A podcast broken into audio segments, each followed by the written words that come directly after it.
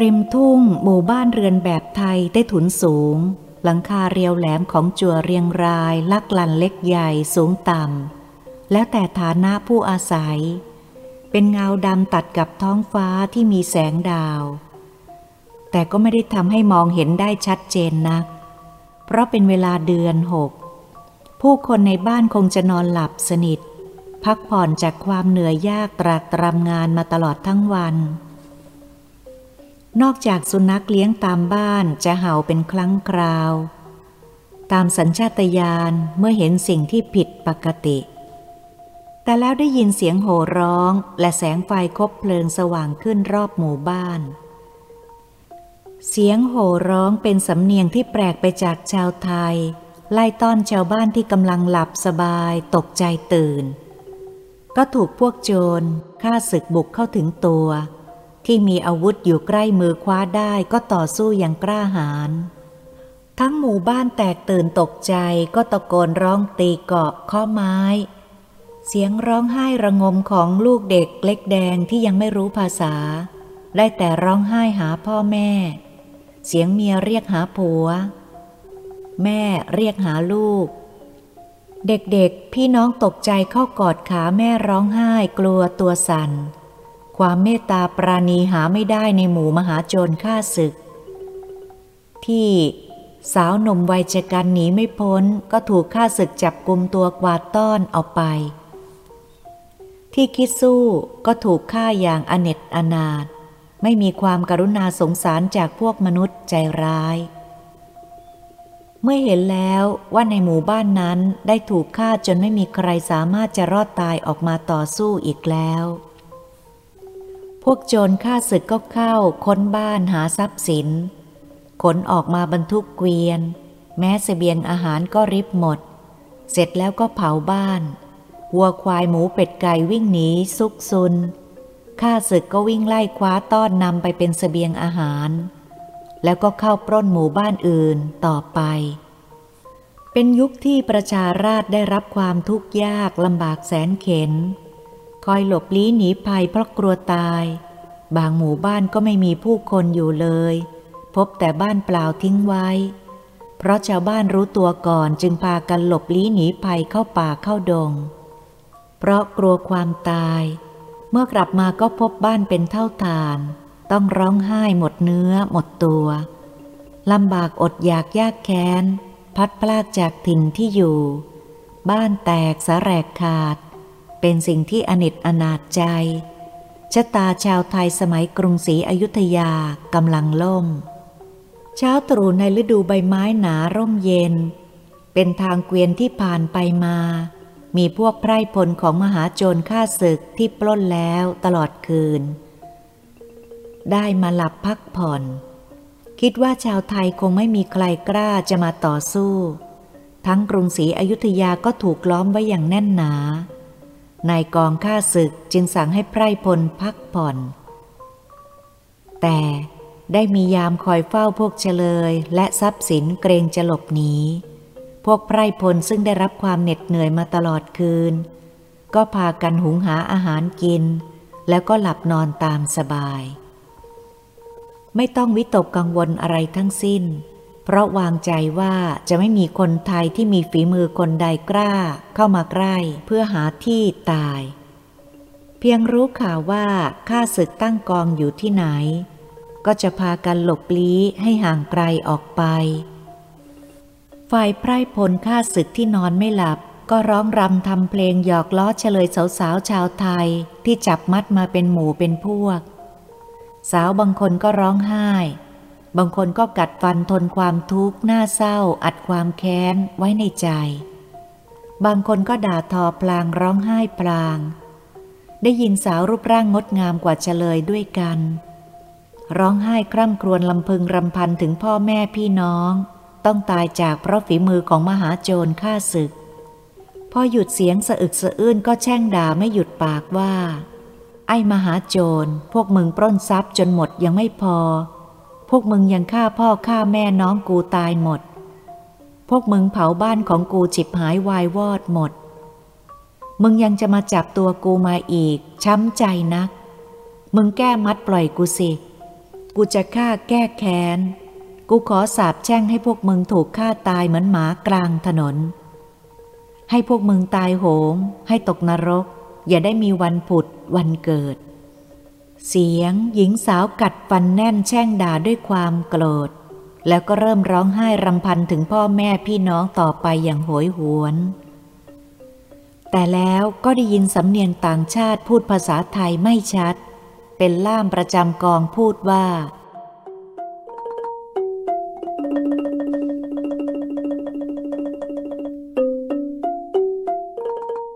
เฮ้ย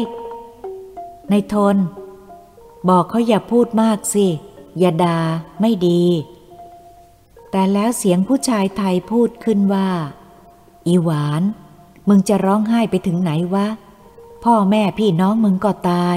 บ้านช่องก็ถูกเผาหมดแล้ว ถึงมึงจะร้องไห้เท่าไร ก็ไม่กลับคืนมา ตัวมึงคนเดียว กูว่ามึงอุตส่าห์ฝากเนื้อฝากตัวกับท่านในกองดีกว่า อยู่เมืองโน้น จะได้เป็นคุณนายสบาย นายกองเขาชอบมึงมาก เขาเห็นมึงสวยกว่าสาวชาวบ้านทั้งหลาย ถ้ามึงปากกล้าอย่างนี้เขาโกรธขึ้นมา เอาผ้าอุดปาก ถ้าเขาหมดรักเข้าก็คงฆ่าตาย เชื่อกุทวะอีหวาน ไหนๆมึงก็ต้องไปอยู่กับเขาแล้ว มึงจะทำใจดีกับเขาไม่ได้หรือวะ เสียงยังไม่ทันขาดคำก็มีเสียงตวาด เพราะความโกรธของหญิงสาวว่า ไอ้โทน ไอ้มนุษย์ขายชาติ นี่กูนิ่ง ไม่ใช่กูฟังมึงสอน กูนิ่ง ทนเพราะกูคิดว่าทำอย่างไร กูจะผ่าหัวใจของมึงออกมาได้ มึงไอ้คนไม่มียางอาย มึงไอ้ทรยศ มึงไม่น่าจะเกิดมาเป็นคนไทยเลย มึงชักน้ำเข้าลึกชักศึกเข้าบ้าน มึงเป็นไส้ศึก มึงเป็นคนชี้ช่องให้ไอ้พวกมหาโจรฆ่าศึกไปปล้นบ้านกู แล้วมึงยังนำไอ้พวกมหาโจรฆ่าศึกไปชี้ปล้นบ้านพี่น้องชาติไทย ในหมู่บ้านอื่นๆ โทษของมึงควรจะสับเนื้อเอาเกลือทาให้หมากิน มึงยังมีหน้ามาสอนกูอีก มองดูตัวมึงให้ดีเถอะ เฮ้ย มึงอย่านึกว่า ไอ้มหาโจรฆ่าศึกจะเลี้ยงมึงไว้ขายชาติมันอีก กูเห็นว่าเงาหัวมึงไม่มีแล้ว กูว่าเสร็จงานของมันแล้ว หัวมึงก็ขาด ทันใดนั้น เสียงผู้ชายโกรธเสียงสั่นตวาดเสียงดังว่าอีหวาน มึงถือว่านายกองรักมึง โปรดมึงหรือ มึงจึงมาด่ากูเล่น กูจะสั่งสอนมึงให้รู้จักฝีมือไอ้โทนบ้าง มีเสียงฉุดกระชาก กลาก ตบตีกันอย่างโอลมานวุ่นวายภายในหมู่ แล้วก็มีพวกข้าศึกห้าม แยกย้ายเจ้าโทนออกมา และเจ้าโทนก็เข้าไปพูดกับนายกองข้าศึกด้วยความโกรธ แล้วก็ได้ยินเสียงผู้หญิงโกรธจัด จนเสียงหอบว่า มึงดีแต่รังแกผู้หญิงที่ถูกมัด ลองแก้มัดกูออกมาสิโว้ย ไอ้พวกข้าศึกไม่ต้องมากูไม่ต้องการให้ใครมาห้าม ตัวกูมีลมหายใจอยู่ก็เหมือนคนตายแล้ว กูไม่กลัวอะไรทั้งนั้น กูหมดทั้งพ่อแม่พี่น้องทั้งหมดทั้งแผ่นดินไทยแล้ว กูจะอยู่ไปทำไม ชีวิตของกูจะไม่ยอมตกอยู่กับไอ้พวกมหาโจรฆ่าศึกเป็นอันขาด เสียงผู้ชายพูดขึ้นว่า มึงหยุดเดี๋ยวนี้อีหวาน กูจะให้นายกองเขาเอาดาบมาเฉือนปากมึง อีตัวดี นายกองเขาหมดอะไรตายอยากมึงแล้ว กูรับรองว่า จะหาหญิงสวยกว่ามึง ดีกว่ามึงให้เขา ปากมึงร้าย ใจมึงเหมือนงูพิษ เขาอนุญาตให้กูฆ่ามึงแล้ว อีตัวดี เงาหัวของมึงไม่มีแล้วเหมือนกัน กูแค้นใจที่มึงด่ากูนัก กูจะกรีดหน้าสวยๆของมึงให้เป็นริ้วรอยเสียโฉมก่อน จะให้มึงค่อยๆ ตายอย่างทรมานทีหลัง ก่อนอื่น พวกมันจะทำลายมึงให้ย่อยยับ มึงปากคม กูดาบคม ดูสิใครจะดีกว่าใคร ทันใดเสียงไอ้โทนก็หัวเราะเยาะเย้ยพวกเฉลยคนไทยทั้งหญิงชายได้แต่ยืนดู แม้จะโกรธแค้นแทนเพียงไร ก็ไม่มีใครสามารถช่วยได้ เพราะถูกมัดมือไพร่หลังด้วยกันทุกคน เสียงผู้หญิงร้องตะโกนด่าท้าทาย เชิญมึงมาฆ่ากูได้ตามใจ ความรู้สึกของกูตายไปก่อนแล้ว กูเหลือแต่ซากแค้นพยาบาท มึงนึกว่ากูกลัวหรือ กูจะขอสาบแช่งมึง ขอให้กรรมชั่วที่มึงทำกับพี่น้องชาวไทยของกูจงตามสนองให้มึงตายโหง ไปใช้กรรมในนรก กูยังเสียใจอย่างเดียวว่า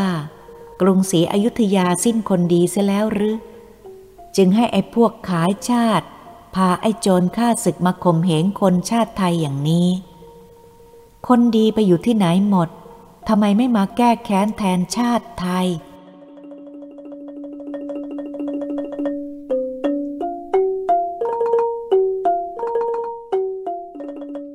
เหตุการณ์พอดีกับคนขายชาติไอโทนโกรธจัด เพราะถูกด่าใส่หน้าสาบแช่ง แค้นใจจนตัวสัน่น อยากจะขยี้หญิงสาวให้สมแค้นกำลังจะเข้าเอามีดดาบกรีดหน้าหญิงสาว ทันใดนั้นเหมือนอภินิหาร ป่าละเมาะข้างทางมีชายจะกันสี่คน ถือดาบโดดเข้าไปกวัดแกงดาบฟาดฟันพวกข้าศึกยังไม่ทันรู้ตัว ผู้เป็นหัวหน้าตะโกนออกไปว่า กูนี่แหละ พระยาตากสิน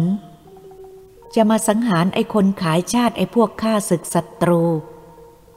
ทันใดนั้นพวกข้าศึกไม่ทันรู้ตัวก็ตกใจยิ่งนัก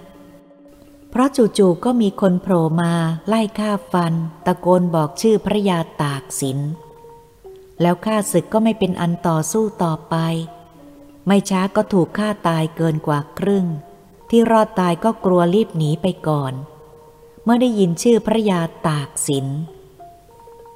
เมื่อได้สังหารฆ่าศึกศัตรูล้มตายเป็นจำนวนมาก และที่มีชีวิตก็รีบหนีไป พระยาตากสินจึงสำรวจดู เห็นมีชายชะกันถูกมัดแขน อกแอน กวาดต้อนเป็นคนไทยจำนวนมาก แล้วยังมีทรัพย์สมบัติเงินทองมากมายที่พวกโจรฆ่าศึกปล้นเอามาได้ บรรทุกเกวียนเรียงรายอยู่ข้างหลัง พร้อมทั้งสเสบียงอาหาร พระยาตากกับพวกได้แก้มัดปลดปล่อยชายไทยออกเป็นอิสระ ใครจะกลับบ้านหรือสมัครเป็นทหารไปกู้ชาติก็ได้ สุดแต่ใจสมัคร พวกผู้ชายขอติดตามเพื่อกู้ชาติไทยต่อไป แก้แค้นพวกข้าศึกทำลายชาติ ส่วนผู้หญิงก็ขอเป็นกองสเสบียง และไอ้โทนผู้ขายชาตินำพวกโจรฆ่าศึก เที่ยวชี้ช่องทางให้ปล้นชาติไทยด้วยกัน กรรมตามสนองหนีไม่ทันถูกฟันบาดเจ็บ ถูกจับได้ไม่หญิงหวานขอตัวไอ้โทนผู้ชายขายชาติ ไปล้างแค้นทำตามความตั้งใจเดิม ของไอ้โทนที่จะกระทำแก่เธอ มันนึกว่า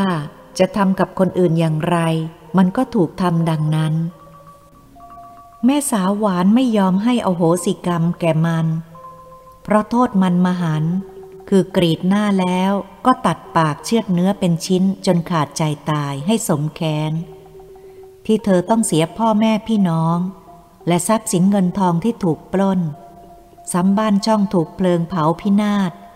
ทำทารุณกรรมหนัก จึงต้องได้รับโทษกรรมสนองทันตาเห็น อันพระยาตากสินนั้น เมื่อได้สเสบียงอาหารและทรัพย์สมบัติอันมากมายนับว่ามีนิมิตอันดี ต่อมาก็มีคนไทยและจีนที่หลบหนีข้าศึกมารวมตัวขึ้นเป็นกอง พวกข้าศึกยกติดตามทัน ก็เกิดต่อสู้กันเป็นสามารถ พวกข้าศึกไม่สามารถจะต้านกำลังฝีมือของพระยาตากสินได้ ก็พ่ายแพ้ถอยกลับไป พระยาตากสินได้ยกกองเคลื่อนขบวนต่อไปถึงบ้านเข้าเมาบ้านสามบัณฑิต รวบรวมผู้คนเพิ่มขึ้นอีกประมาณห้าร้อยเดินทางต่อไปจนถึงบ้านโพ ทหารพวกข้าศึกยกกองทัพติดตามมา พระยาตากสินจึงจัดทัพออกต่อสู้ฆ่าศึก แม้จะมีไพร่พลน้อย แต่ทุกคนก็เชื่อความเข้มแข็ง เก่งกล้าสามารถของพระยาตากสินผู้นำทัพ ต่างมีจิตใจกล้าหาญไม่ย่อท้อ การต่อสู้กับข้าศึกจึงมีกำลังพลมาก แต่เสียขวัญ เพราะชื่อเสียงของพระยาตากสินเป็นที่เกรงกลัวของหมู่ข้าศึกศัตรู พักเดียวข้าศึกก็ต้องแตกพ่ายไป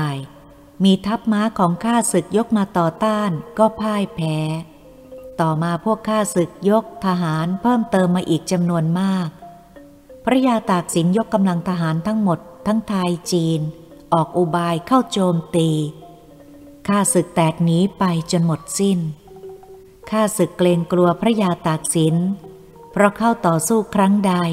ก็มีแต่พ่ายแพ้เสียไพร่พลทุกครั้งไป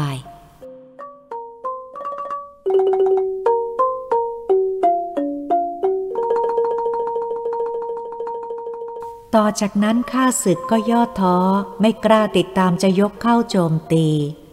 เพราะเข็ดขยาดฝีมืออันเข้มแข็ง และถ้าแกล้วกล้าทหารมีจิตใจเด็ดเดียวอดทนทำให้พระยาตากสิน ได้มีโอกาสใช้เวลาฝึกสอนอาวุธ ให้แก่ไพร่พลที่เข้ามาอาสาสมัครในกองทัพ เพื่อกู้ชาติต่อไป ทหารไทยจีนในกองทัพพากันยกย่องสรรเสริญพระยาตากสินว่า เป็นผู้มีบุญ คงจะทำการกู้ประเทศชาติได้สำเร็จ ต่างก็ตั้งใจฝึกเพลงอาวุธด้วยความอดทน และตั้งใจด้วยมีความรักพักดี และพร้อมที่จะพลีชีพเพื่อชาติ ภายใต้การนำบังคับบัญชาของพระยาตากสิน เพราะต่างก็ได้เห็นบุญยลิศเป็นที่อัศจรรย์ ส่วนพวกประชาชนรัษฎรที่หลบหนีข้าศึก เมื่อได้รู้ได้เห็นว่าพระยาตากสิน ได้ต่อสู้ข้าศึกมีชัยชนะทุกครั้งไป จนข้าศึกเกรงกลัวต่างก็พากันดีใจ ชักชวนมาเข้าเป็นพวกมากมาย บางพวกก็นำยานพาหนะช้างม้าวัวควาย และเสบียงอาหารมาให้ และพระยาตากสินยกพลตรงไปพักที่เชิงเขาวัดตะเคียนทอง เมืองนครนายก แล้วบุกตรงไปยังเมืองปราจีนบุรี พวกข้าศึกจะได้ไพร่พลมากมายกว่าทุกครั้งก่อน ติดตามไปก็ถูกพระยาตากสินตีพ่ายทุกครั้ง แม้ข้าศึกจะได้พยายามเพิ่มไพร่ผลมากยิ่งขึ้น ยกติดตามไปตีหลายครั้ง แต่ก็ถูกตียับเยินกลับไปจนเข็ดขยาดไม่กล้าติดตามต่อไป พระยาตากสินเดินทัพไปยึดครองเมืองระยอง แล้วยกไปครองเมืองรองแล้ว ยกเข้าครองเมืองจันทบุรี หยุดรวมไพร่พลต่อเรือรบ และเตรียมอาวุธยุทธภัณฑ์เพื่อกู้แผ่นดินไทย เมื่อเข้าฤดูแล้ง ก็ยกทัพเรือจำนวนร้อยลำเศษ ทหารไทยจีนประมาณห้าพันคน มุ่งเข้าสู่ลำน้ำเจ้าพระยา เข้าโจมตีข้าศึกข้าศึกไม่มีกำลังใจต่อสู้ก็แตกหนีที่เหลือก็ยอมแพ้แต่โดยดี ต่อมาเหตุการณ์ต่างๆ ก็มีอยู่ในประวัติศาสตร์แล้ว ฉะนั้นข้าพเจ้าได้รวบรัดเพื่อย่อเวลาเขียนให้ทันเวลา หลังจากกรุงศรีอยุธยาเสียแก่ข้าศึก คือวันอังคารเดือนห้าขึ้นแปดค่ำตรงกับวันที่ 7 เมษายน พุทธศักราช 2310 จนพระยาตากสินกู้ กรุงศรีอยุธยาคืนจากข้าศึก เมื่อวันศุกร์เดือน 12 ขึ้น 15 ค่ำตรงกับวันที่ 6 พฤศจิกายน พุทธศักราช 2310 เป็นเวลาเพียงเจ็ดเดือนเศษเท่านั้น หลังจากปราบฆ่าศึกที่ยึดครองกรุงศรีอยุธยาสิ้นสุดลงแล้ว แม่ทัพในกองและขุนนางทั้งหลาย พร้อมอนาประชาราช ได้พร้อมกันจัดงานบรมราชาพิเศษ ทูลเสด็จขึ้นเถลิงถวัลยราชสมบัติ เป็นพระมหากษัตริย์แห่งประเทศไทย คลองกรุงธนบุรี เป็นเมืองหลวง เมื่อวันพุธเดือนอ้าย แรมสี่ข้ามปีชวด ตรงกับวันที่ 28 ธันวาคม พุทธศักราช 2310 ขณะนั้นมีพระชนมายุได้ 34พรรษา ในปัจจุบันพวกเราประชาชนก็ถวายพระนามว่า สมเด็จพระเจ้ากรุงธนสินมหาราช ตามปกติคนเราชาวไทยนั้น ส่วนมากเป็นผู้ที่ลืมง่ายนายเร็ว แต่สำหรับพระองค์ท่านนั้นอยู่เหนือความรู้สึกเช่นนั้น ประชาชนชาติไทย คงจะนึกถึงพระมหากรุณาธิคุณ ที่ได้กู้ชาติไทยในยามคับขัน ให้เป็นปกติอยู่ตลอดชั่วฟ้าดินสลาย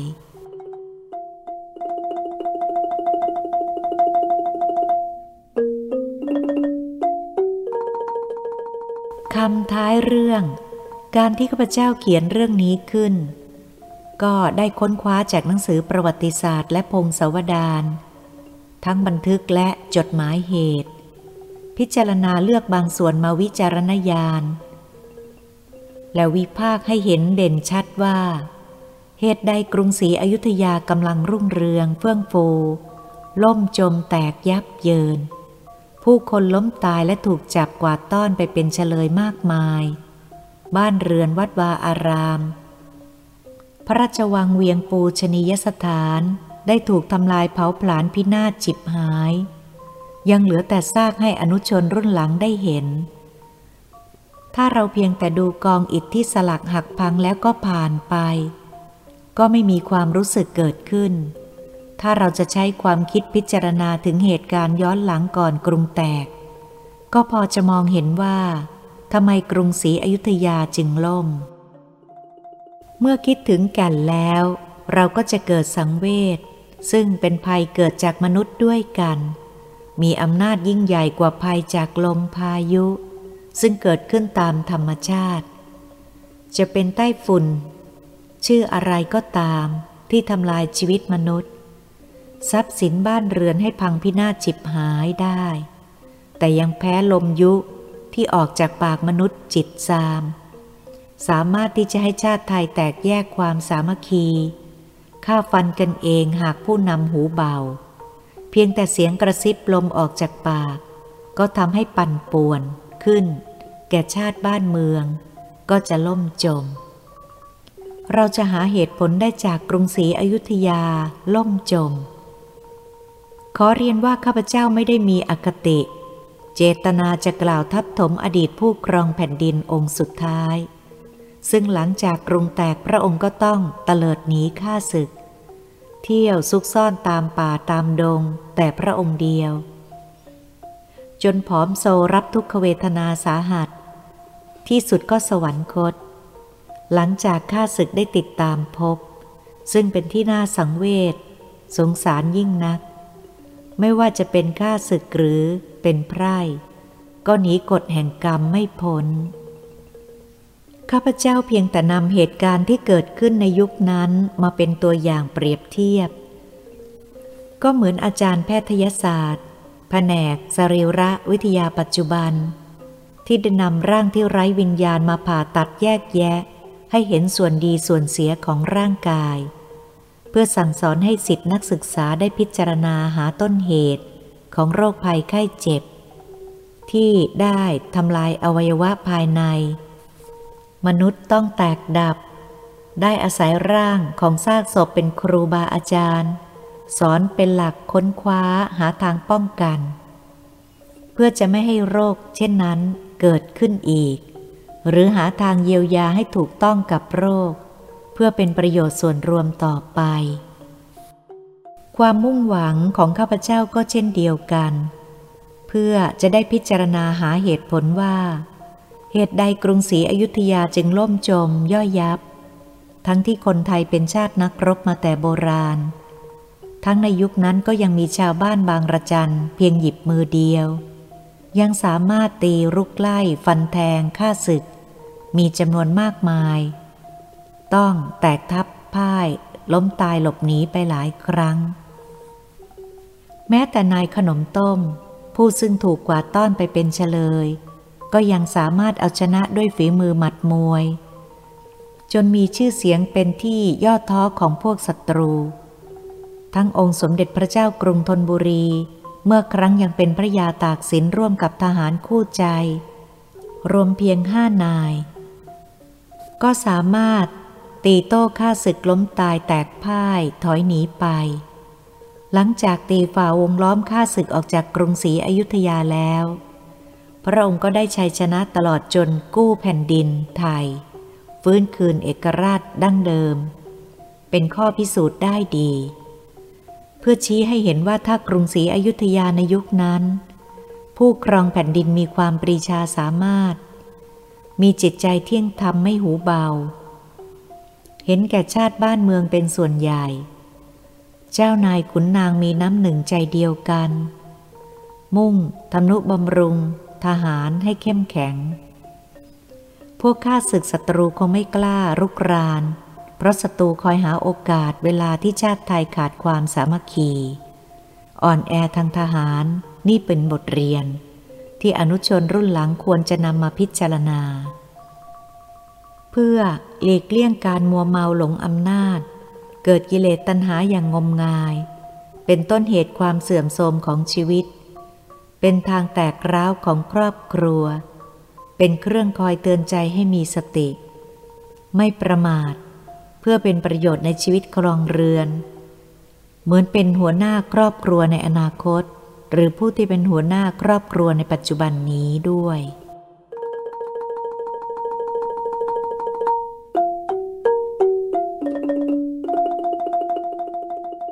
อันว่าพงศาวดารหรือประวัติศาสตร์ หรือจดหมายเหตุก็ดี จะมีความจริงเต็มร้อยนั้นคงหายาก ต้องอาศัยค้นคว้าหลายทาง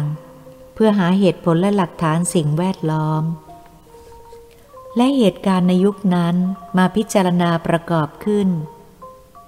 อันสมเด็จพระสัมมาสัมพุทธเจ้า ได้ทรงสั่งสอนไว้ว่า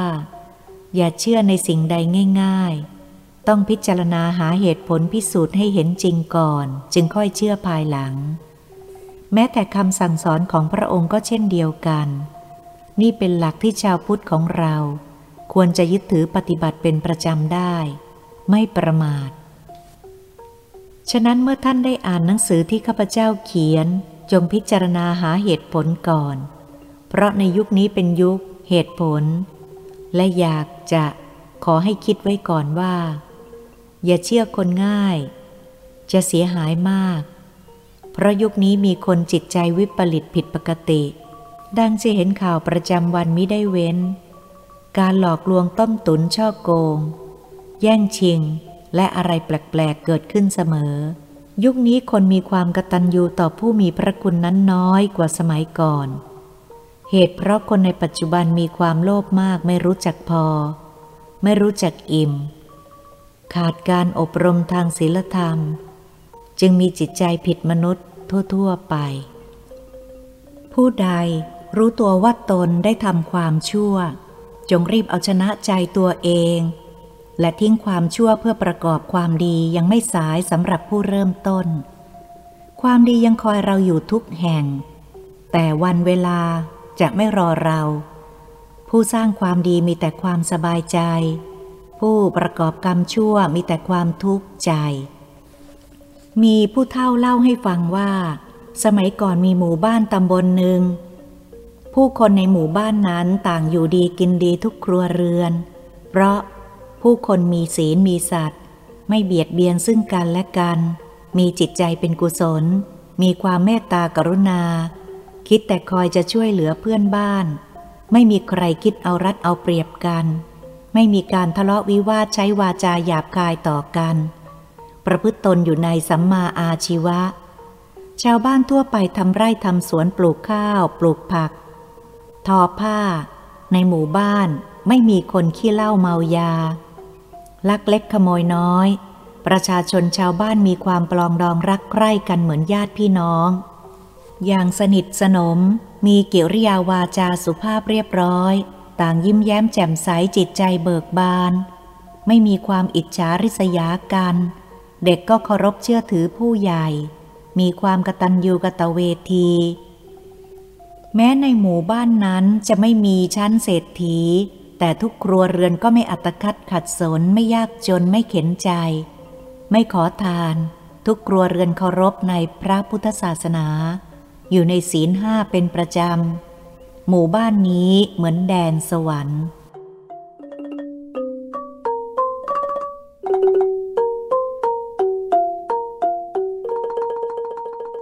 เวลานั้นผู้มีอายุอยากรู้อยากเห็นอยากศึกษาจึงเข้าไปสืบหาสาเหตุ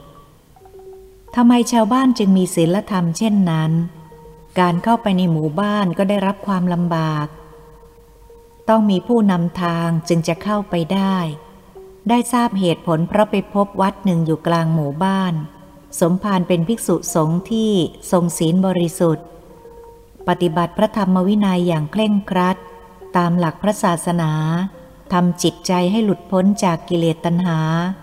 รัก โลภโกรธหลง มีแต่ความเมตตา พวกประชาชนชาวบ้านต่างพากันเคารพกราบไหว้ ยกย่องสมภารองค์นั้น เหมือนเป็นพระอรหันต์ แม่ลูกวัดก็ปฏิบัติตามพระอาจารย์ จึงเป็นที่เลื่อมใสของชาวบ้านยิ่งนัก ชาวบ้านทั้งตำบลได้พากันช่วยทำนุบำรุงวัดนั้นให้เจริญรุ่งเรือง พร้อมกันบริจาคทั้งกำลังกายและกำลังทรัพย์ด้วยจิตเลื่อมใสศรัทธา ความรู้สึกทางจิตใจว่า เมื่อได้ทำบุญและได้ปฏิบัติตามคำสั่งสอนของท่านสมภารแล้ว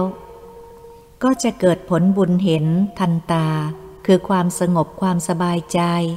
เมื่อท่านสมภารได้เทศนาสั่งสอนสิ่งใด ชาวบ้านถือเป็นคำประกาศสิทธิ์ทุกคนต้องปฏิบัติด้วยความบริสุทธิ์ทั้งกายและใจ ท่านก็สั่งสอนให้ประพฤติตนอยู่ในศีลธรรม และสั่งสอนในทางดีตลอดมา นี่เป็นต้นเหตุ หมู่บ้านนี้จึงอยู่เย็นเป็นสุขทุกครัวเรือน